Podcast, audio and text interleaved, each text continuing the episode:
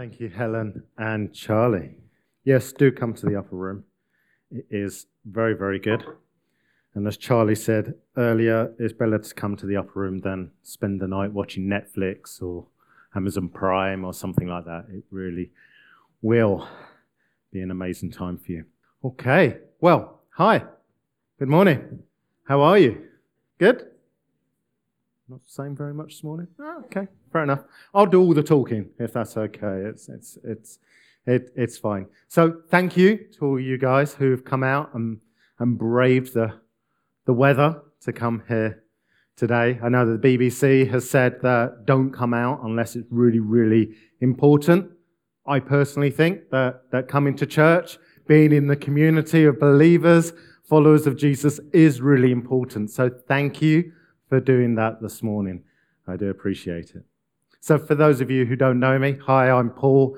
I'm one of the pastors here at Central Vineyard, and it is lovely to see you this morning. Today, I'm launching a new series uh, that we're going to be covering over the coming weeks called More Than a Name.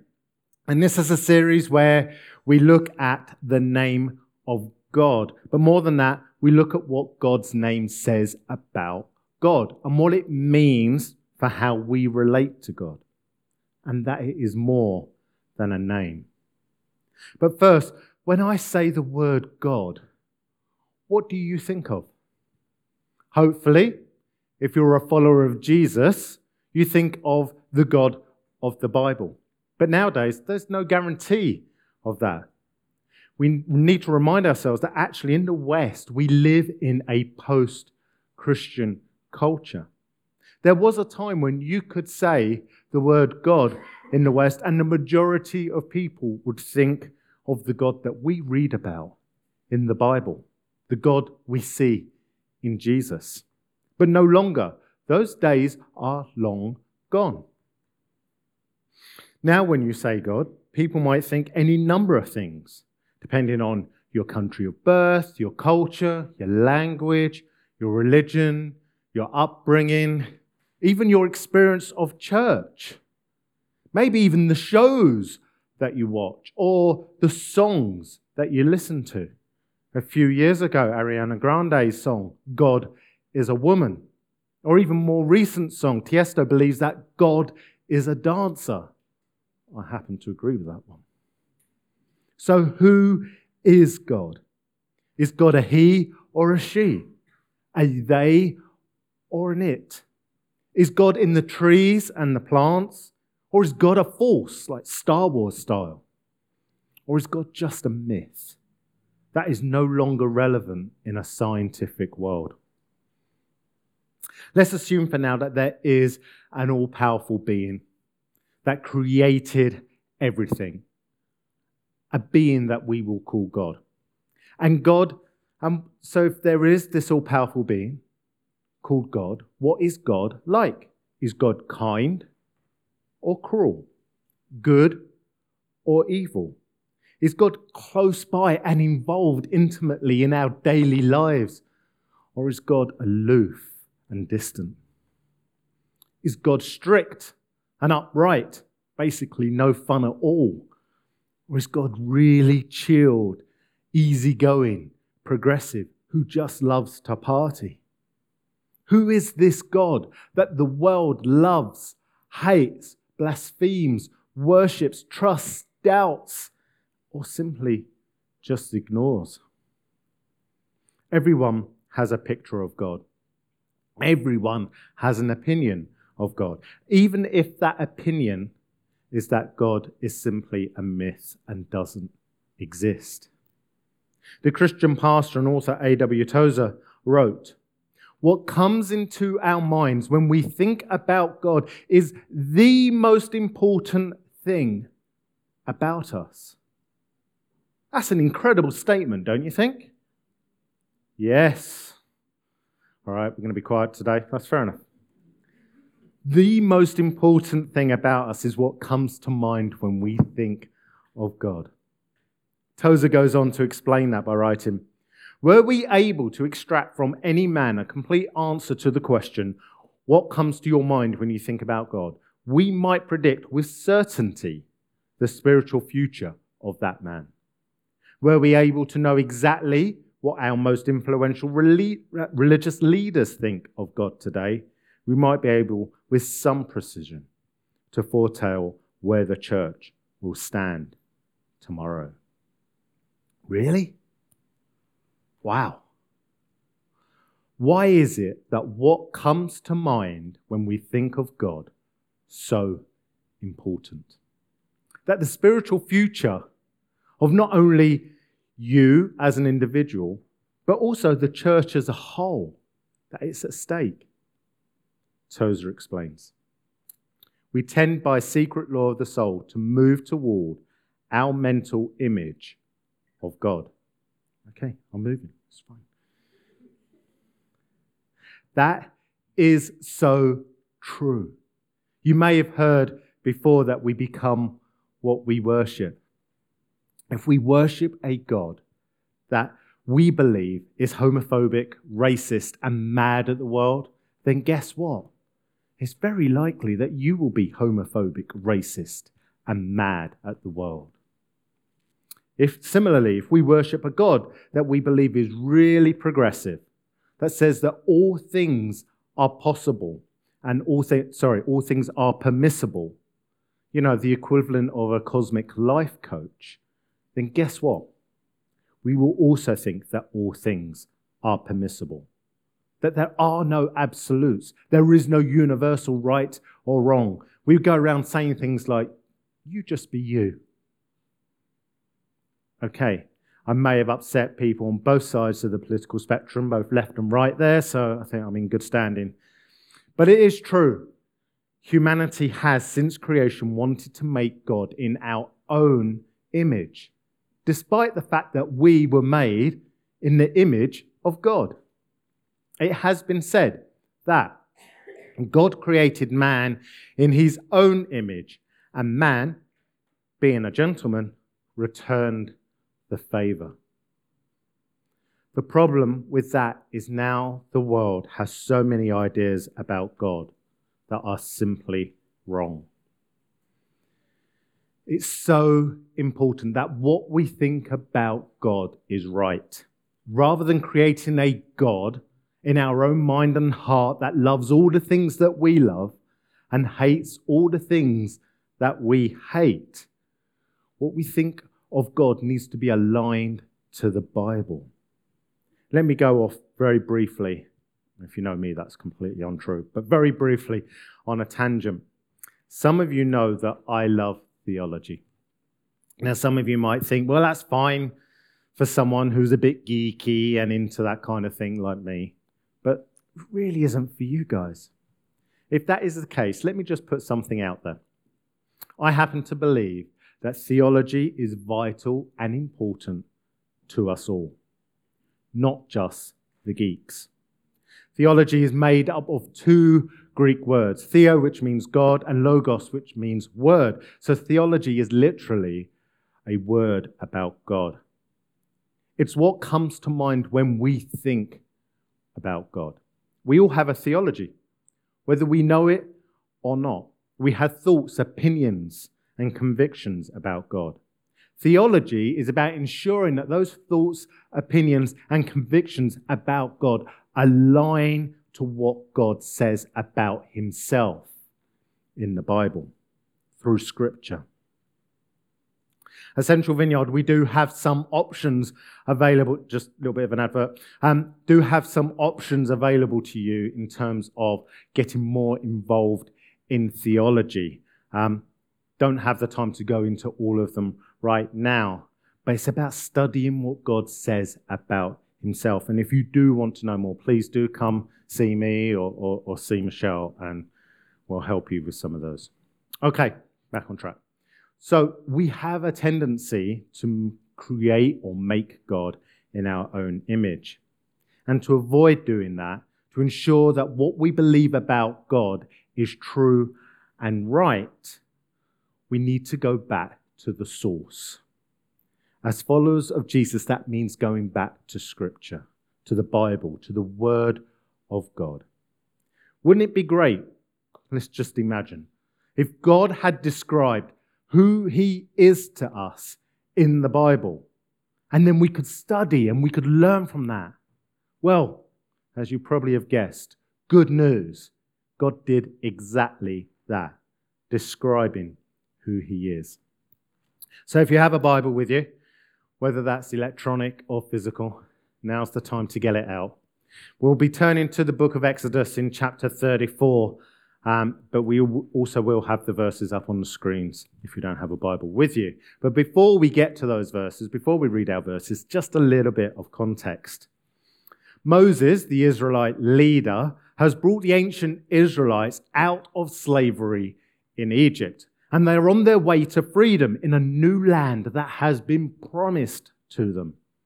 And so far, it really has not been smooth sailing at all. It has been a bumpy ride. And you know what? That's going to continue for the next 40 years. But I'm getting ahead of myself and giving you spoilers. If you want to know more, read the Bible. But Moses, the Israelite leader, has a really unique relationship with the Creator God. We read in chapter 33, verse 11, that God would speak to Moses face to face as one speaks to a friend. Now, Moses is asking for God to go with the Israelites step by step on this journey to the promised land that they are taking. At one point, he says to God, Now show me your glory. In ancient Hebrew, which is what the Old Testament is written in, to say, Show me your glory meant, Let me see your presence. Let me see who you really are. Let me see you in person. God then tells Moses that actually he can't reveal his full glory to him as it will just be too much for him and Moses would surely die. But instead, God will pass by Moses whilst Moses is hidden in this cleft or this crack in the rock. And as God passes by, God says that he will proclaim his name. Hold on, what? God has a name? I thought it was God. Anyway, the next day, Moses gets up, hides in this cleft in the rock, and that is where we pick it up in Exodus 34, verse 6. Are you there? One person is. Excellent. And he passed in front of Moses, proclaiming, The Lord, the Lord, the compassionate and gracious, gracious God, slow to anger, abounding in love and faithfulness, maintaining love to the thousands and forgiving wickedness, rebellion, and sin. Yet he does not leave the guilty unpunished. He punishes the children and their children for the sin of the parents to the third and fourth generation. What? That's a little bit odd. Trust me, we will get to that in a few weeks' time. When you find out really what that verse is saying, your mind hopefully will be blown. It is so good. So stick with us over this series. We'll explain that a little bit more. Anyway, this is a watershed moment. Everything changes after this. This is one of the few times in the Bible when God actually describes himself, where God says, This is who I am. And because of that, this passage is the most quoted part of the Bible by the Bible. Literally, time and time again, dozens of times, the writers of the Old Testament refer to and quote Exodus 34, verses 67. And it really isn't what we would expect for a description of God. Nowadays, when we're describing God, we might immediately go to what we call the omnis. Maybe you've heard of the omnis. He's omnipotent, which means he is all powerful. He's omniscient, which means he's all knowing. Omnipresent, he is everywhere at once. And all of that is true. But when God describes himself, he speaks of his character. He's compassionate and gracious. He's slow to anger. He's abounding in love and faithfulness, etc., etc. Describing God with the omnis is like someone asking me to describe my long suffering wife, Esther, and me responding with, well, she's five seven, Chinese race from Singapore, she's got black hair, brown eyes, she's 40. Oh, and obviously she's beautiful. Now, all of these things are true, but they don't really describe her. They're just facts about her. Instead, if I describe her as kind, compassionate, patient, stubborn, long suffering, loving, did I mention stubborn? Yes, apparently I did. If I describe her that way, then you get to know her more than you do by just knowing that her hair is black. That is how God describes himself by talking about his character. It's how we can get to know God more. And this is what this series really is all about understanding how God describes himself by the declaration of his name in Exodus 34, and thereby knowing who God is more.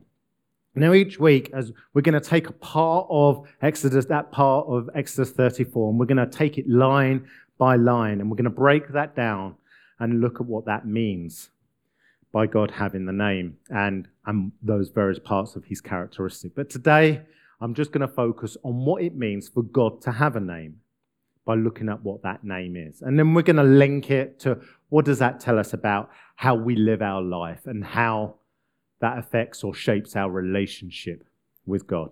Is that okay? Yep, okay, great. So, as I said earlier, God declared his name as he passed before Moses, and that name was not God. In the version we read earlier in the NIV, the name was the Lord in capital letters. That isn't really a good rendering of the name of God. I'll explain why in a bit. The real name of God is Yahweh. In the Lexham English Bible, which is a more literal Bible translation from the original Hebrew and Greek, translates Exodus 34 6 as, And Yahweh passed over before him, and he proclaimed, Yahweh, Yahweh, God, who is compassionate and gracious, slow to anger, and abounding with loyal love and faithfulness. So, why does it matter?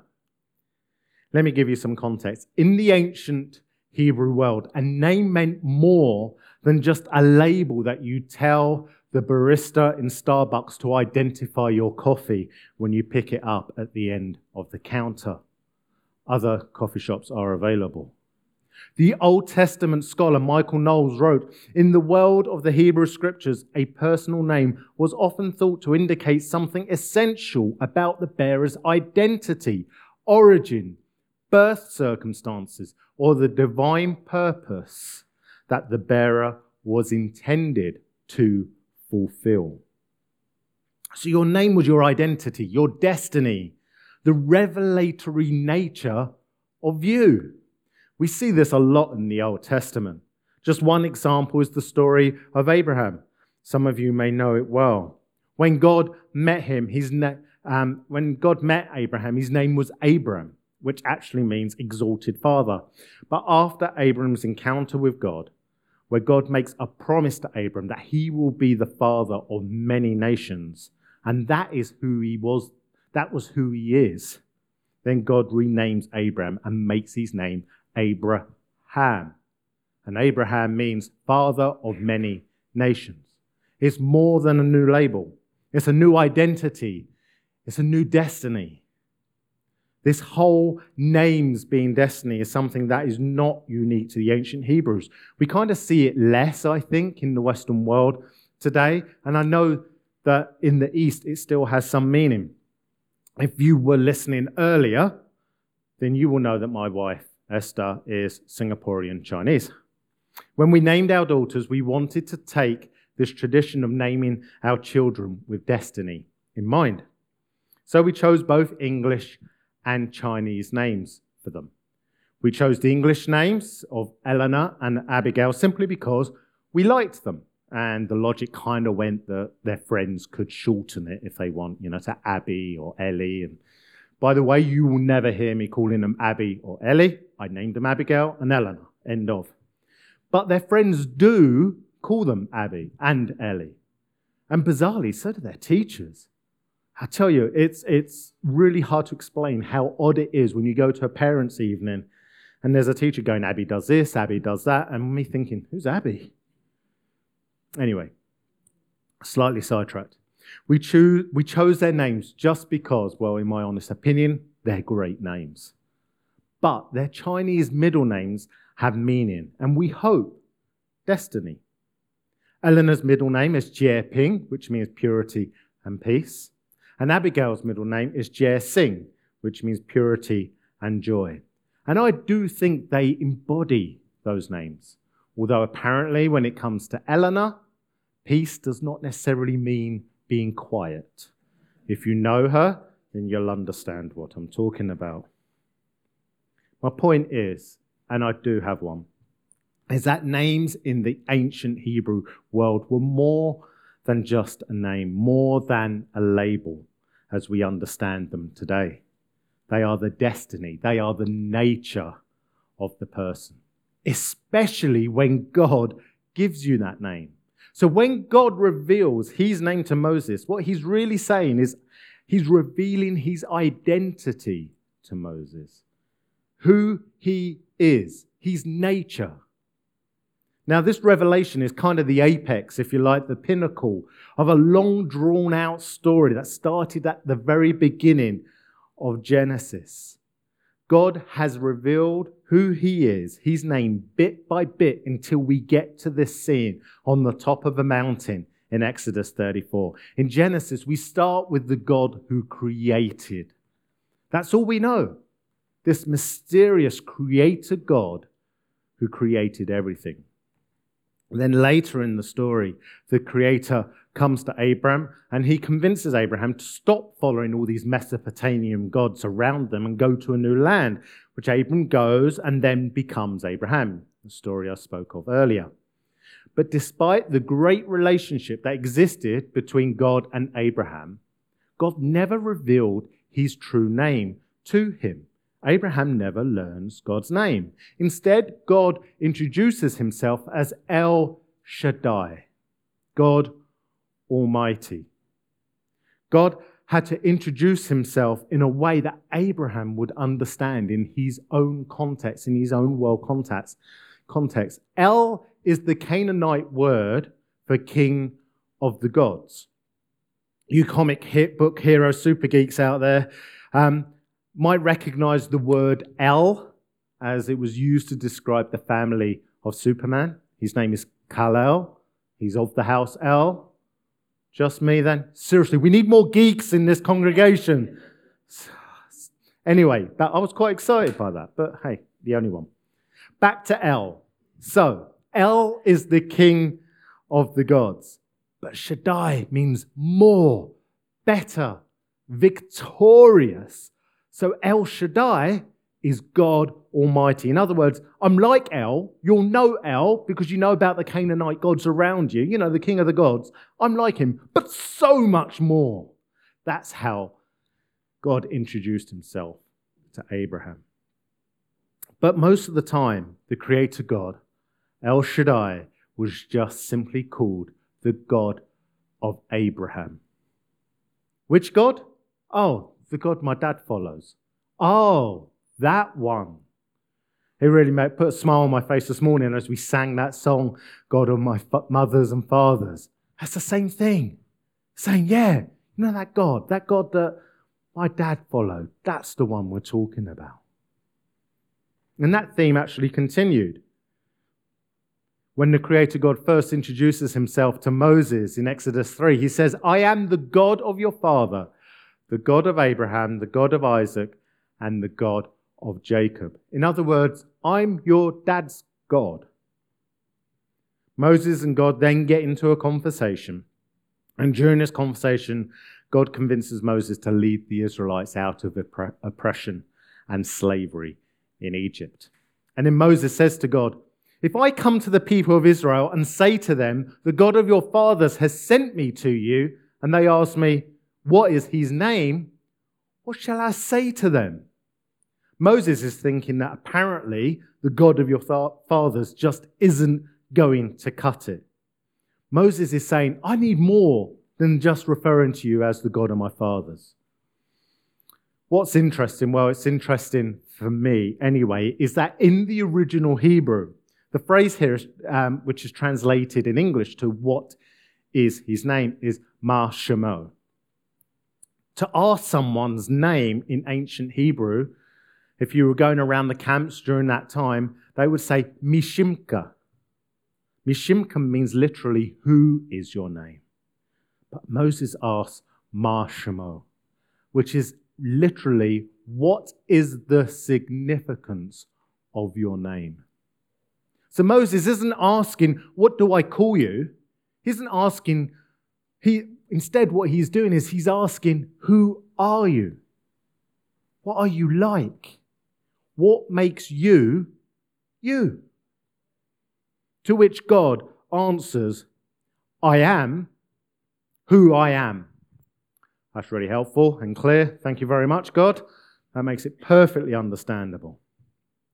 In Hebrew, that is Ehyeh Asher Ehyeh. And another way of translating that Hebrew phrase is whatever I am, I will be. Meaning God is consistent. He is the same 24 7. If he is compassionate, then he is compassionate all the time. If he is gracious, then he is gracious all the time. If he is slow to anger, then he is slow to anger all the time. You can trust God to be consistent. So back to the story.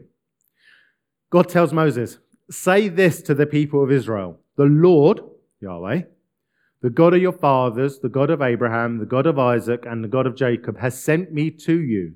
This is my name forever, and thus I am to be remembered throughout all generations. If you're paying attention, then you might be thinking, hold on. You first said God's name was Yahweh, then you said God's name is I am who I am, and now you've switched it back to Yahweh again. What gives? Be consistent yourself. It's a great question. Thank you, Michelle, for asking it.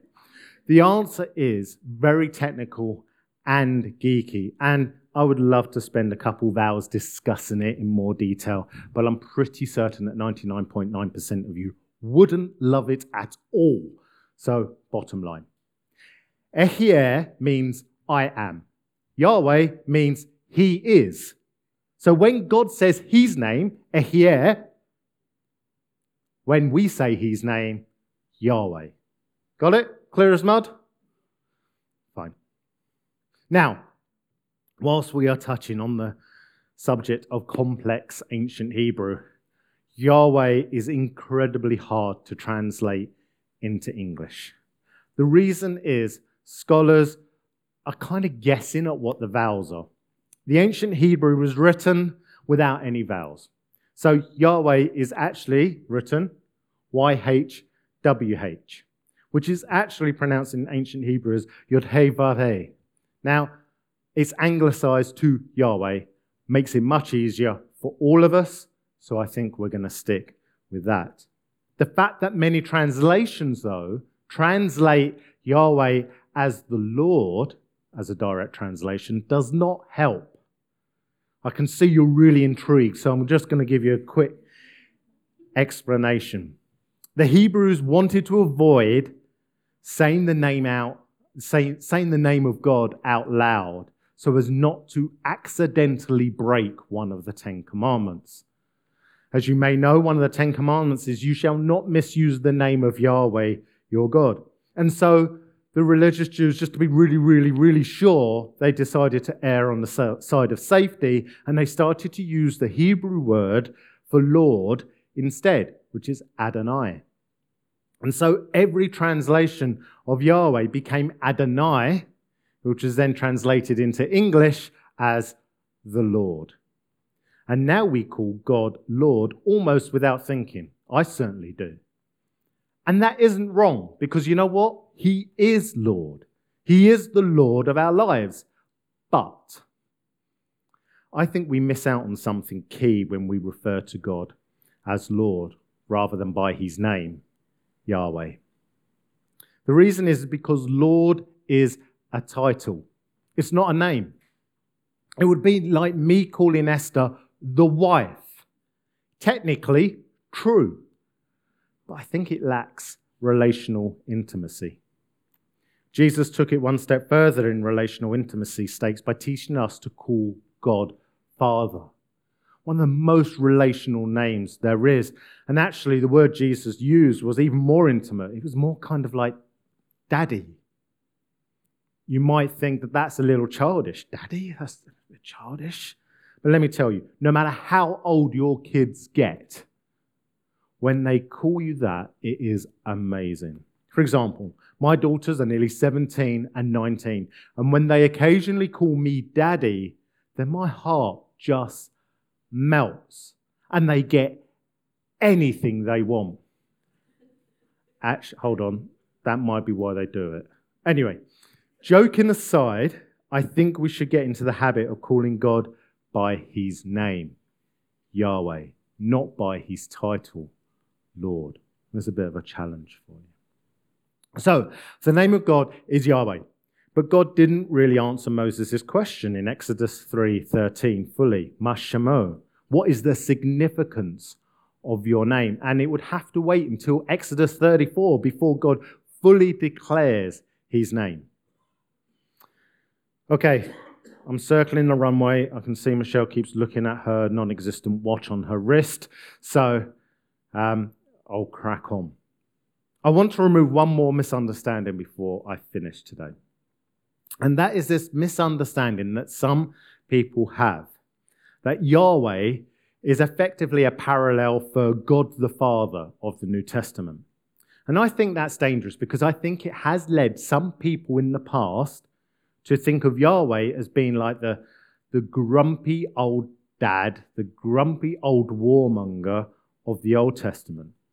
And that Jesus is actually the really cool, loving, tolerant, full of grace son who's going, Come on, dad, let's not kill everyone. How about I die for them instead? I think that's a misreading of the story that the Bible tells.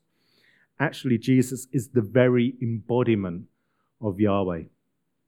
In John 17, Jesus says in his prayer to the Father, I have manifested your name to the people whom you gave me out of the world. Jesus says, I have manifested your name.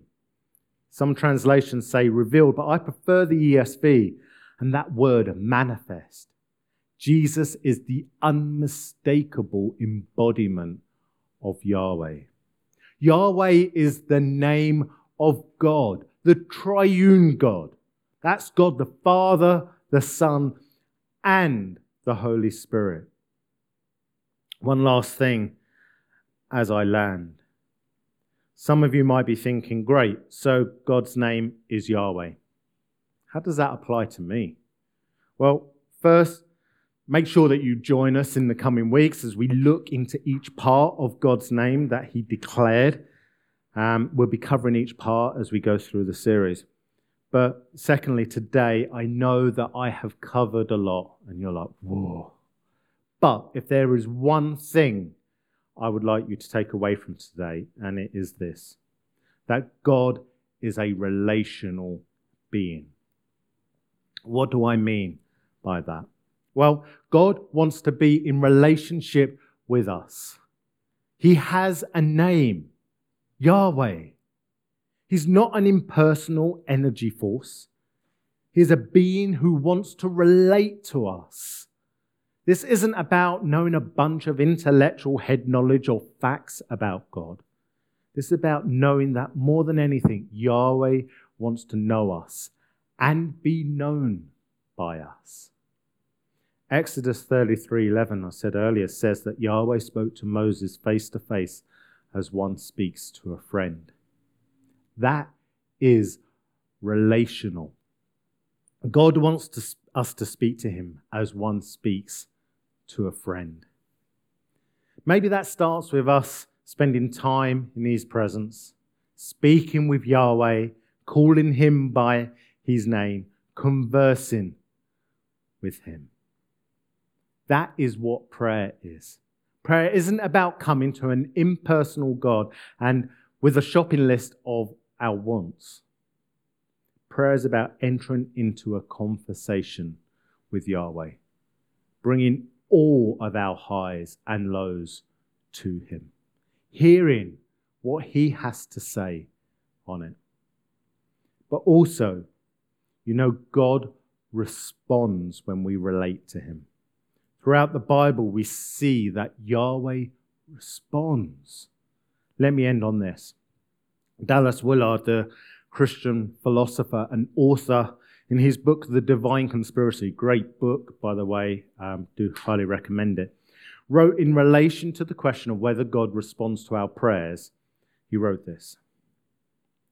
And God's response to our prayers is not a charade. It does not pretend that He is answering our prayer when He is only doing what He is going to do anyway. Our requests really do make a difference in what God does or does not do. The idea that everything would happen exactly as it does, regardless of whether we pray or not, is a specter that haunts the minds of many who sincerely profess belief in God. It makes prayer psychologically impossible, replacing it with dead ritual at best. And of course, God does not respond to this. You wouldn't either. Enter into a relationship with Yahweh. Converse with Yahweh in prayer. And as a challenge, see Him respond. If you're able to, then please stand.